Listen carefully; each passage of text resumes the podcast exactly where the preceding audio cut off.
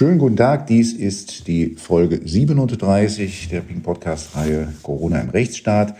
Und heute begrüße ich ähm, eine alte Bekannte aus dieser Reihe, denn wir haben schon die Folge 4 äh, am 17. April miteinander bestritten. Ähm, im, im, schönen Bayern am Starnberger See, Frau Leuthäuser-Schnarrenberger. Grüße Sie.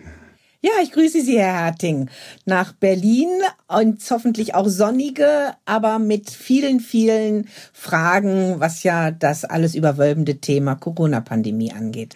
Also ich kann, ich habe Nebel anzubieten in Berlin. Ich glaube, das passt auch ein bisschen besser als im Moment zur, ja, zu ja, unserem Gespräch. Doch hat man auch ein bisschen im Nebel manchmal rechtlich. Ja. Hat man ja manchmal den, den Eindruck, dass so manche auch etwas Nebel mhm. im Kopf gelegentlich bekommen.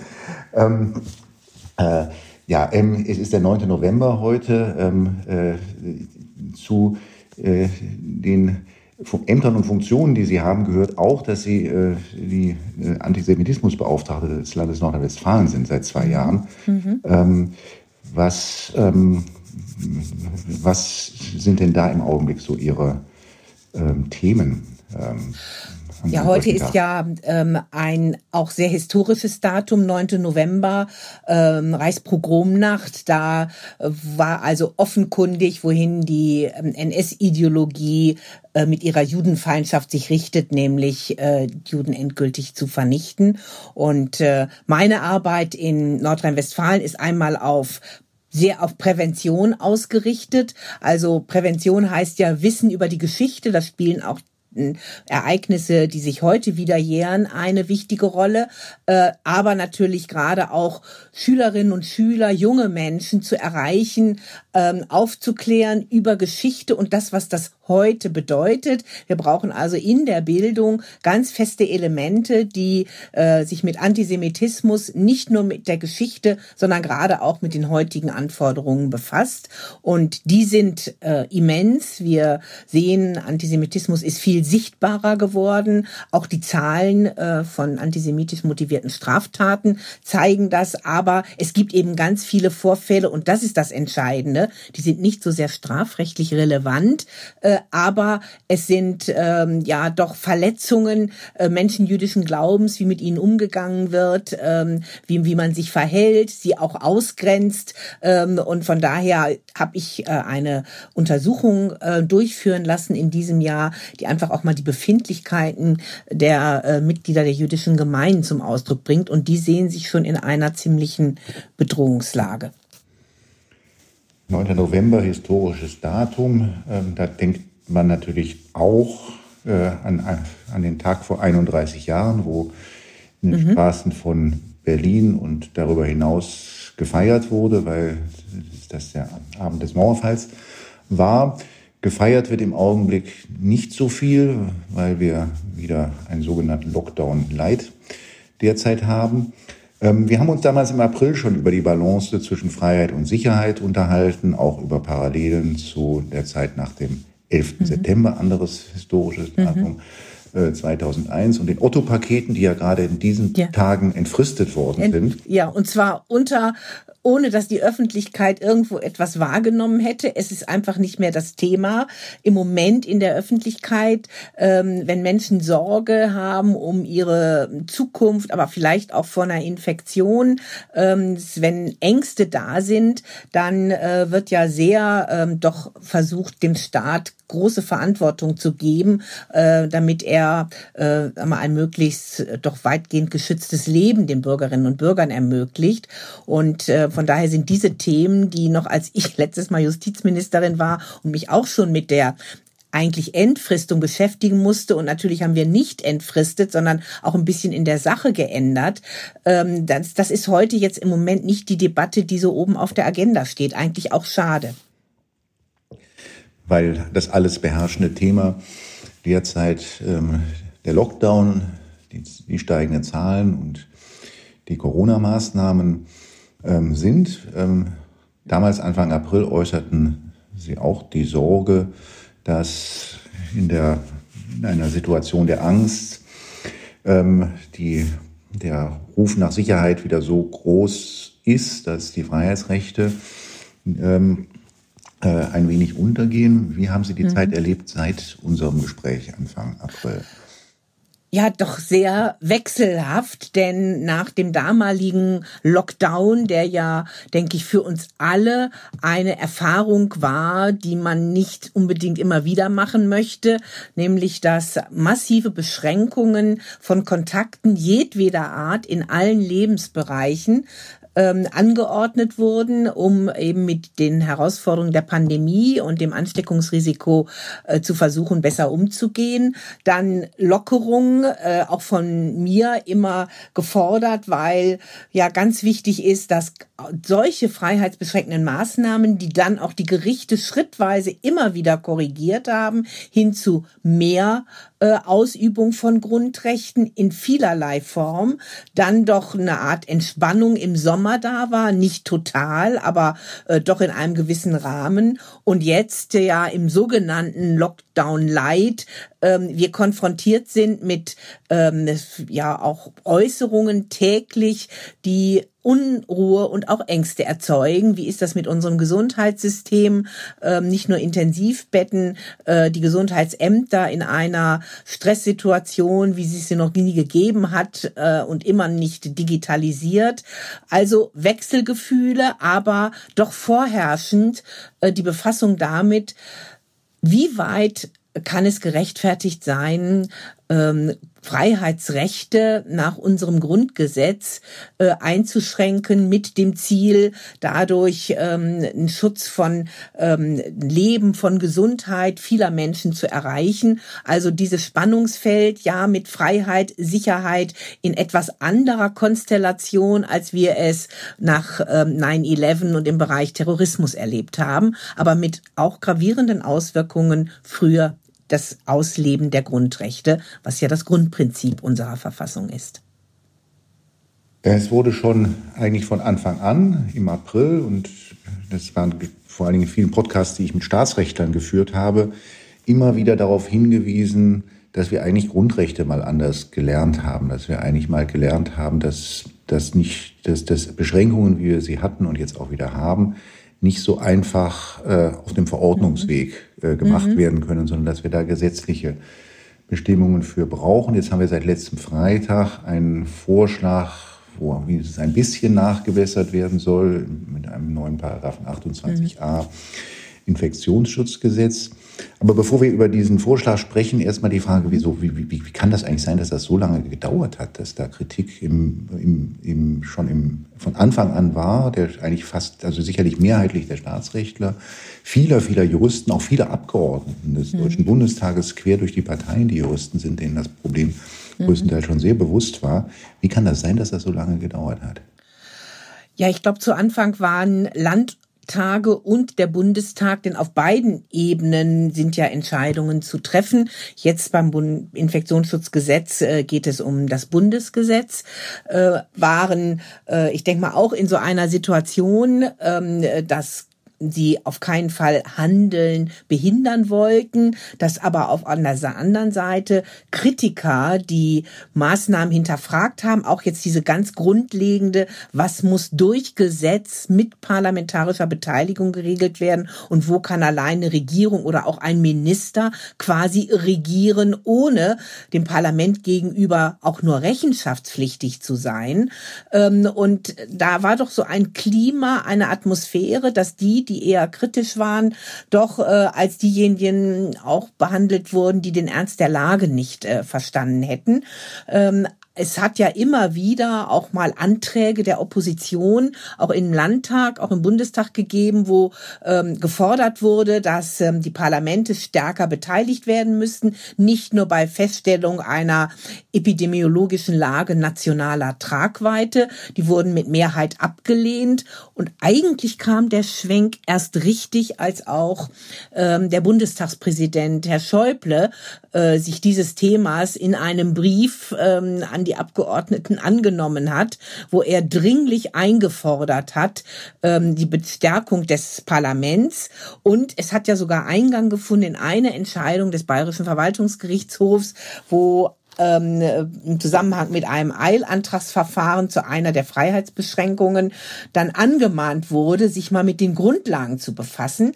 Ja, zu Anfang vielleicht so einem gewisser Lähmungszustand auch im Parlamentsbereich, dann erste zaghafte Versuche aus der Opposition, die abgelehnt wurden, jetzt eine breitere Welle. Und ich glaube, was auch da nicht ganz hilfreich war, war, dass natürlich diese Debatte von so ähm, diesen Querdenker ähm, Demonstrationen und Äußerungen, die jegliche Hygieneauflagen negieren, ähm, nicht also eine Diskussion wollen pro und contra, sondern die ganz klar sich auch gegen jegliche Auflagen wenden, die auch mit Schutzwirkung haben. Und dadurch äh, ist Kritik auch etwas in Verruf geraten.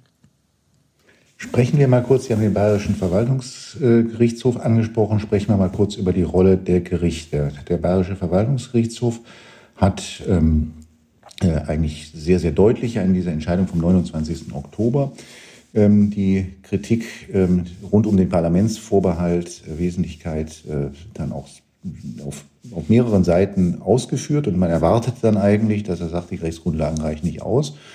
Und dann kommt ein kurzer Absatz, wo also nach langem, langem Linksblinken mhm. dann auf einmal rechts abgebogen wird. Und es dann heißt aber, es gäbe, man, man sei zuversichtlich, dass äh, das ja. bald, alsbald gesetzgeberisch mhm. nachgebessert werde und deswegen lasse man das jetzt nochmal gerade, drücke man nochmal gerade ein Auge zu dass, äh, wenn man das mal zusammennimmt mit vielen, vielen Entscheidungen der Verwaltungsgerichte, mhm.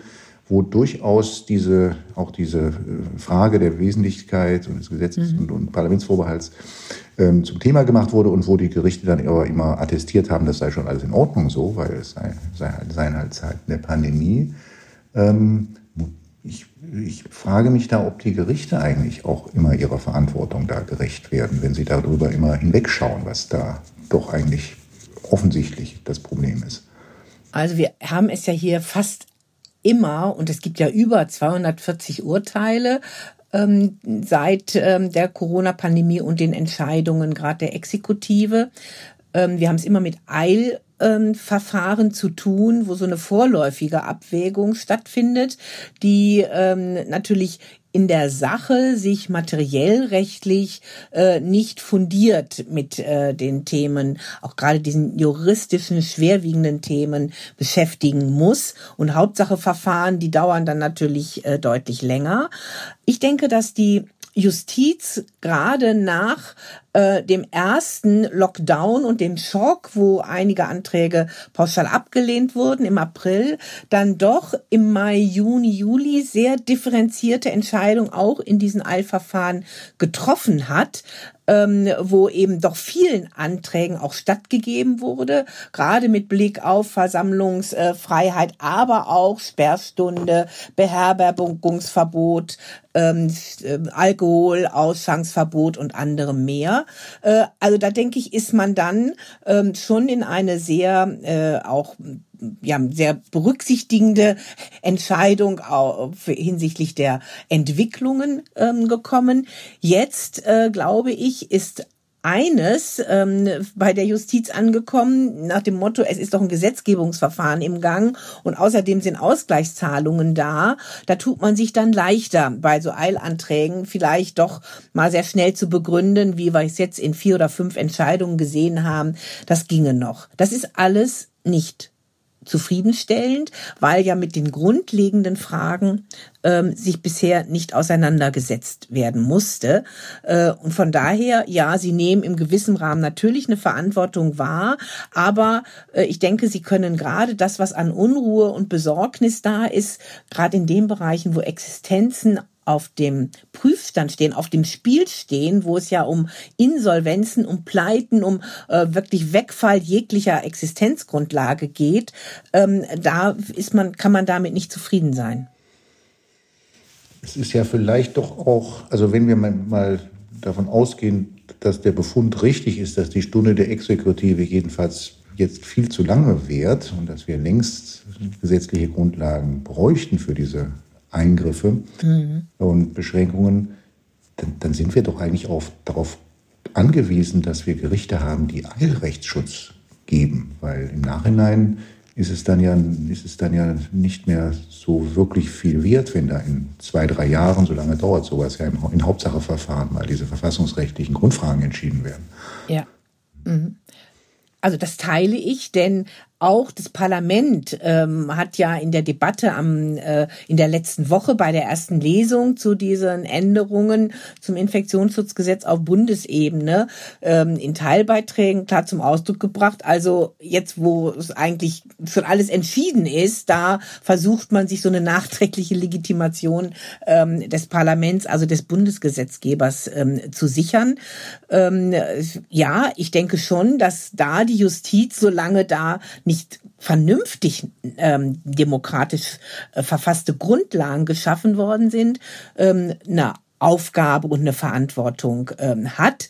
Äh, ich glaube, man kann nicht verhehlen, dass es für die Justiz das schon eine schwierige Situation ähm, ist, angesichts auch eines Infektionsgeschehens, das ähm, nicht voll überblickt wird, weil es ja wie auch immer dunkel Ziffernzahlen ähm, geben kann, über die nur gemunkelt wird. Ähm, aber äh, ich glaube, das ist ja immer bei Justiz auch die Situation. Da wird auch sehr ähm, darauf geschaut, wie ist eine momentan Situation, also gerade jetzt in dem Moment mit Blick auf ähm, Verhältnismäßigkeit der Eingriffe in Grundrechte und ist da, das hat man auch zum Teil beim Bundesverfassungsgericht mal gemerkt, dann doch eher bereit, einen Zustand nochmal vorübergehend, ähm, sag ich mal, zu belassen und nicht durch Gerichtsurteile zu korrigieren reagieren. Äh, aber äh, es ist damit etwas, was natürlich dem Rechtsstaatsempfinden ähm, von Bürgerinnen und Bürgern ähm, ähm, zuwiderläuft. Hätten Sie im April, ähm, als das, da gab es ein ähm, kritisches, eine kritische oder korrigierende Entscheidung mhm. des Bundesverfassungsgerichts zu Gottesdiensten und ein oder mhm. zwei zu Versammlungen. Hätten Sie ja. im April gedacht, dass wir ein halbes Jahr später keine einzige weitere korrigierende Entscheidung aus Karlsruhe haben? Ähm, nein, hätte ich nicht gedacht. Ich habe eigentlich erwartet, dass das jetzt hm, deutlich zunehmen wird. Natürlich auch Verfahren dann ähm, bis zum Bundesverfassungsgericht äh, kommen, denn wir haben ja die Möglichkeit, je nach Verfahrensgestaltung auch das Bundesver dass das Bundesverfassungsgericht äh, angerufen äh, wird.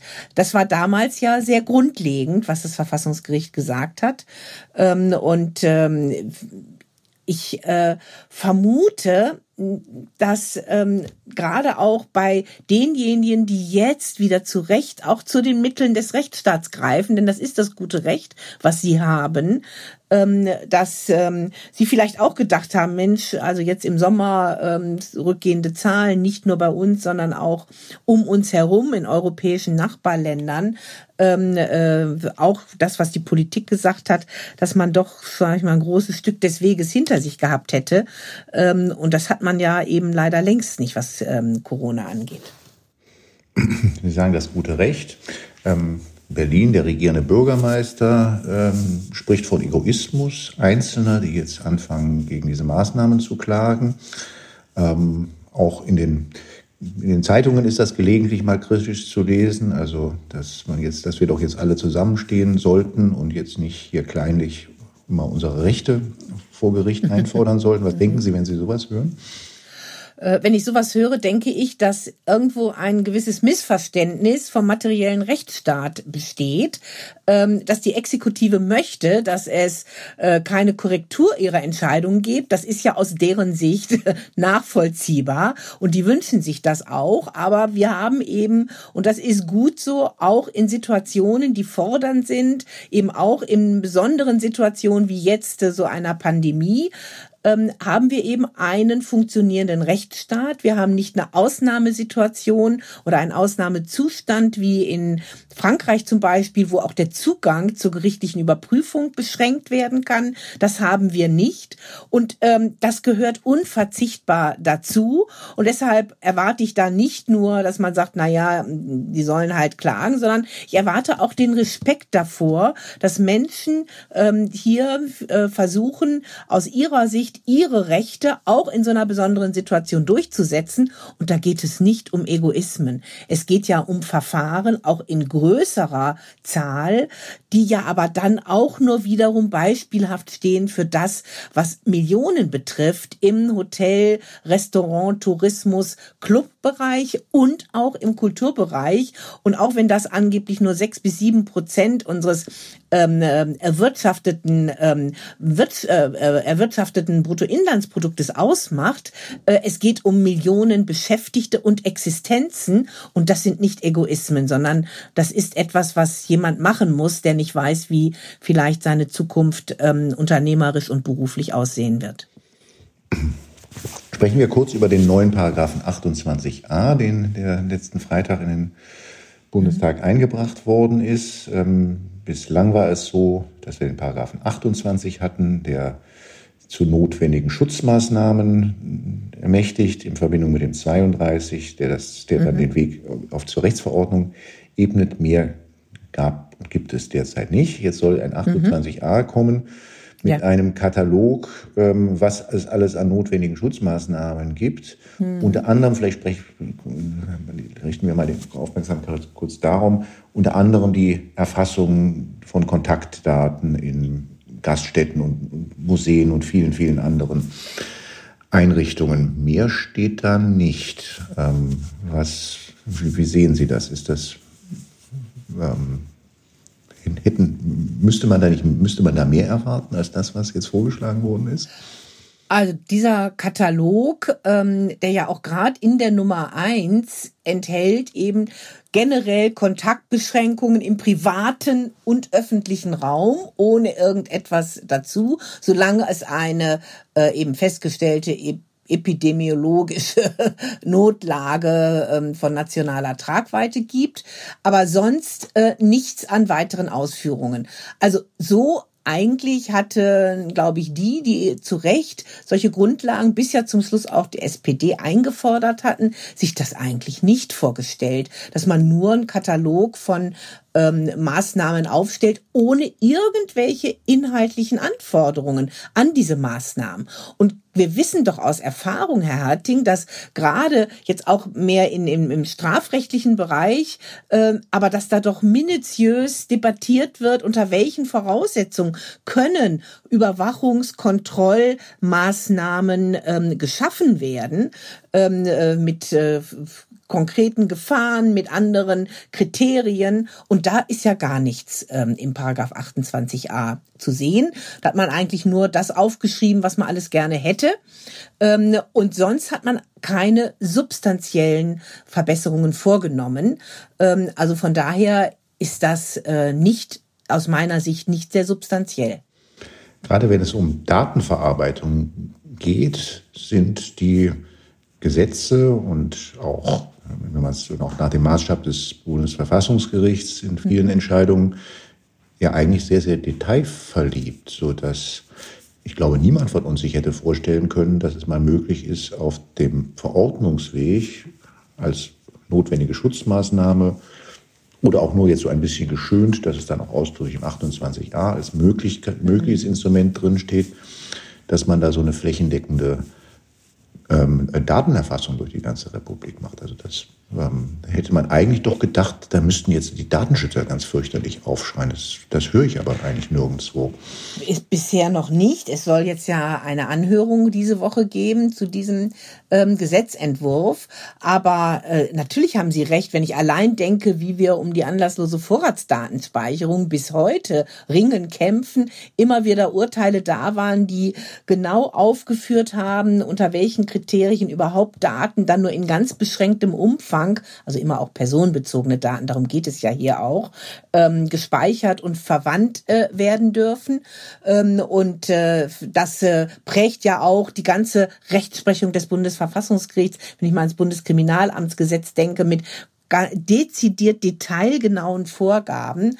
Und hier geht's nur darum, eben, es wird die Möglichkeit geschaffen und die sollen ähm, dann das jeweilige Infektionsgeschehen regionaler Ebene berücksichtigen und es wird ein Schwellenwert genannt von über 50 ähm, Neuinfektionen ähm, und äh, Abstufung mit den 35. Also das, was bisher praktiziert wurde, mit diesen äh, Daten, die man wohl mit Berufung auf das RKI da so aufgenommen hat, ähm, macht man jetzt ein Gesetz, aber äh, da ist der Bürger so schlau wie zuvor. Nicht, weil es schafft nicht mehr für den Bürger doch auf keinen Fall mehr Rechtssicherheit. Ähm, Vor allen Dingen nicht Einschätzbarkeit dessen, was ihn erwarten kann. Mhm. Ähm, jetzt ist zu beobachten, dass es, wie gesagt, bei den Datenschützern gibt es relativ wenig jetzt kritische Fragen dazu. Stattdessen bietet man so Service an für mit Kontakt, also mit den Kontaktdatenerfassungsformularen für die mhm. ähm, äh, für die Gastronomen und andere. Ähm, äh, fehlt da auch ein bisschen der Widerstand eigentlich oder die, die auch die Hartnäckigkeit, auch jetzt in solchen Zeiten auf dem zu, zu bestehen, was man doch eigentlich immer für richtig gehalten hat? Ähm, also ich denke schon, dass sich die Datenschützer äh, mit diesen Regelungen jetzt ähm, intensiv ähm, beschäftigen. Und ich hoffe, dass dazu dient ja so eine Anhörung, die natürlich hier sehr, sehr kurzfristig nach der ersten Lesung des Gesetzes in den entsprechenden Ausschüssen erfolgen soll, dass da auch diese Punkte äh, angesprochen werden. Denn natürlich gehört ja dazu, und das war ja die Debatte der auch letzten Wochen, dass diese Informationen nur in einer ganz bestimmten Art und Weise, also diese persönlichen Daten, erhoben werden dürfen, dass die auch nicht irgendwo rumliegen in Zetteln. Also waren ja schon ganz konkrete Anforderungen, um einen Datenschutz ähm, zu gewährleisten, was mangels ausführlicher Regelungen ähm, nicht ähm, äh, überall erfolgte, außer mit denen, die da sehr sensibel äh, umgehen. Ähm, und äh, ich hätte erwartet, dass man davon, von diesen Erfahrungen, einiges auch ins Gesetz geschrieben hätte. Natürlich auch ganz klar keinerlei Drittverwendung, äh, ganz klare Befristung, denn diese Informationen sind nur eine ganz kurze Zeit interessant und natürlich kein, äh, keine Verwendung für irgendwelche andere Dinge, wo man ja auch gerne ein bisschen mehr Daten zu hätte. Sprechen wir zum Schluss noch über das, ein Thema, über das wir auch schon im April mhm. gesprochen haben, nämlich über das Thema Entschädigung der mhm. Betroffenen. Ja. Ähm, jetzt ähm, äh, sprachen Sie auch schon an, in den ersten Entscheidungen jetzt zu dem Lockdown Light kommt dann immer vor von den Gerichten, also naja, das Folgenabwägung, das sei ja doch alles dann auch ganz erträglich für die Betroffenen, weil mhm. es gäbe ja Entschädigungen. Ähm, jetzt haben Sie vor kurzem noch mal darauf hingewiesen, dass ähm, das doch eigentlich in ein Gesetz gehört, sagen Sie. Mhm, ähm, genau. Wa warum? Warum reicht das nicht? Ähm, das Gesetz, ähm, jetzt das geltende Infektionsschutzgesetz, macht ja ähm, Entschädigungszahlungen fest an, ich sag mal, dem sogenannten Störer, also einem Infizierten, möglichen Infizierten. Ähm, und die Dritten, die, ich sag mal jetzt wir juristisch als Nichtstörer bezeichnen, die ganzen Gastromo Gastronomen, äh, andere in unterschiedlichen ähm, Gewerben, Unternehmen äh, engagiert und tätig, aber auch die ganzen Kulturschaffenden, die sind ja von all diesen Regelungen nicht erfasst. Und ähm, wenn so tief in ihre Berufsausübung, auch in ihr Unternehmertum, ähm, teilweise damit auch ins Eigentum, Eigentum ähm, eingegriffen wird, äh, dann denke ich, gehört doch eine ähm, Verpflichtung des Staates zu Ausgleichszahlungen dann auch in das Gesetz, also weiter zu gehen als das, was man bisher regelt und auch, ich sag mal, die sogenannte Nichtstörerseite, also die, die eben nicht die Treiber der Infektionen sind, äh, dann auch mit entsprechenden äh, Rechten auszustatten. Ähm, denn jetzt Ausgleichszahlungen, ob die Pakete ankommen, wir werden es sehen, äh, die sind natürlich ohne gesetzliche Grundlage, davon abhängig, wie die Politik sich entscheidet. Die hat natürlich da auch einen breiten Ermessensspielraum. Das darf alles nicht ganz willkürlich sein, gerade wenn man schon vorher auch was entschieden hat. Das bindet im gewissen Umfang eine Verwaltung. Aber es ist natürlich überhaupt nicht zu vergleichen mit doch, sag ich mal, einer gesetzlichen Grundlage, die da zumindest mal verankert, dass die, die jetzt so in Anspruch genommen werden, um einen besseren Schutz der Gesundheit, ähm, Leib und Leben anderer zu erreichen, dann auch darauf einen Anspruch haben. Und das, denke ich, äh, wäre in meinen Augen ein wichtiger Punkt, der jetzt im Gesetzgebungsverfahren erörtert werden muss und auch aufgenommen gehört. Wer einen gesetzlichen Entschädigungsanspruch fordert oder vielleicht auch aus geltendem Recht bereits ableitet, kriegt immer leicht zu hören, wer soll denn das alles noch bezahlen? Ah, das ist ja gar kein Argument mehr heute. Also wenn man darum, wenn es darum ginge, dann hätte man ja schon die ersten Pakete gar nicht so ähm, äh, beschließen dürfen. Ähm, natürlich muss das dann bezahlt werden, weil es geht hier nicht darum, dass es irgendwie eine Laune ist, sondern es geht darum, dass tief in Grundrechte eingegriffen wird, Beschränkungen massiver Art und über längere Zeit äh, damit verbunden sind, bis hin eben, dass ähm, das Restaurant komplett zu hat äh, und außer ein bisschen to go eigentlich keinerlei Einnahmen generieren kann. Ähm, und von daher äh, stellt sich da in meinen Augen nicht die Frage nach dem Motto, wer soll das bezahlen, wenn ich solche Entscheidungen treffe und für notwendig halte als Regierung und dann auch als Parlament, das im Gesetzgebungsverfahren beteiligt ist, dann gehört das unverzichtbar dazu. Ähm, und äh, da stellt sich nicht die Frage, können wir uns das noch leisten? Also wir reden doch heute über neue Pakete. Wir wissen, auf EU-Ebene sind die großen Pakete geschnürt, noch nicht in Kraft, weil das Verfahren noch nicht abgeschlossen ist. Ähm, Deutschland steht bisher mit der wirtschaftlichen Leistung gut da, dass man dann auch mal anfangen wird zu prüfen, hoffentlich, was, welche finanzielle Leistung hat denn wirklich was gebracht? Zum Beispiel Mehrwertsteuerabsenkung. Hat das wirklich so einen Schub ausgelöst ähm, bei der Nachfrage und beim Konsumverhalten? Oder sind die Milliarden nicht doch eher nicht so zielführend ausgegeben? Das ist das, was Politik jetzt machen muss. Aber nicht die Frage, massive Beschränkung von Grundrechten und dann, naja Gott, die muss man halt hinnehmen und das kostet uns zu viel, die stellt sich nicht. Frau Leuthäuser-Schnarrenberger, wir sind leider am Ende unserer Zeit, sodass ich Ihnen ganz, ganz herzlich danken darf für dieses Gespräch, dass wir vielleicht einmal in ein paar Monaten hoffentlich unter etwas entspannteren äh, Bedingungen dann wieder fortsetzen. Ja. nicht? Ähm, Und nicht mit den Ordnungsämtern vor, vor der Weihnachtstür statt dem Weihnachtsmann. ja. Jetzt sind wir im, im, im, um Weihnachten, um diese auch emotionale Zeit. Also ich glaube, da ist auch von Seiten der Regierenden höchste Sensibilität gefordert. Das wollen wir, das wollen wir mal alle hoffen, dass dieser Ruf auch dort ankommt. Ähm, ja, vielen, vielen herzlichen Dank für das Gespräch, äh, Frau Leuterser. Ja, ich bedanke mich sehr, Herr Herting. Alles Gute.